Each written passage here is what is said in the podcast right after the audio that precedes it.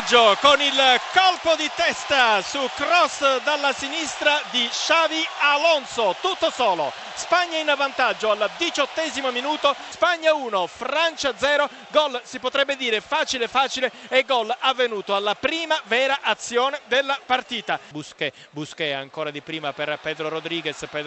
in area di rigore, ottima la finta, supera un avversario, questa è stata una bella giocata a rigore per la Spagna e qui devo dire che Pedro Rodriguez è stato davvero bravo con una serie di finte a portarsi la pallone sul sinistro, poi quando stava per tirare c'è stata una spallata da parte del numero 13 Reveillé, insomma partita non proprio ideale per Anthony Reveillé. Xabi Alonso ha la possibilità di siglare la sua doppietta personale, è un ottimo rigorista Xabi Alonso, di fronte c'è Lloris che a sua volta è un ottimo portiere, potrebbe essere il pallone della semifinale, il pallone della sicurezza. Xabi Alonso, la rincorsa, parte con il destro, il tiro, la rete, spiazzato Lloris e al 90° minuto raddoppia la Spagna, doppietta dunque di Xabi Alonso, il secondo sul rigore, poche e timide le proteste dei francesi, Francia che si avvia a lasciare l'europeo e non ha lasciato sicuramente un bel segno in questo europeo dopo le prime promettenti due partite, due brutte sconfitte con la Svezia tra l'altro dominata dal gioco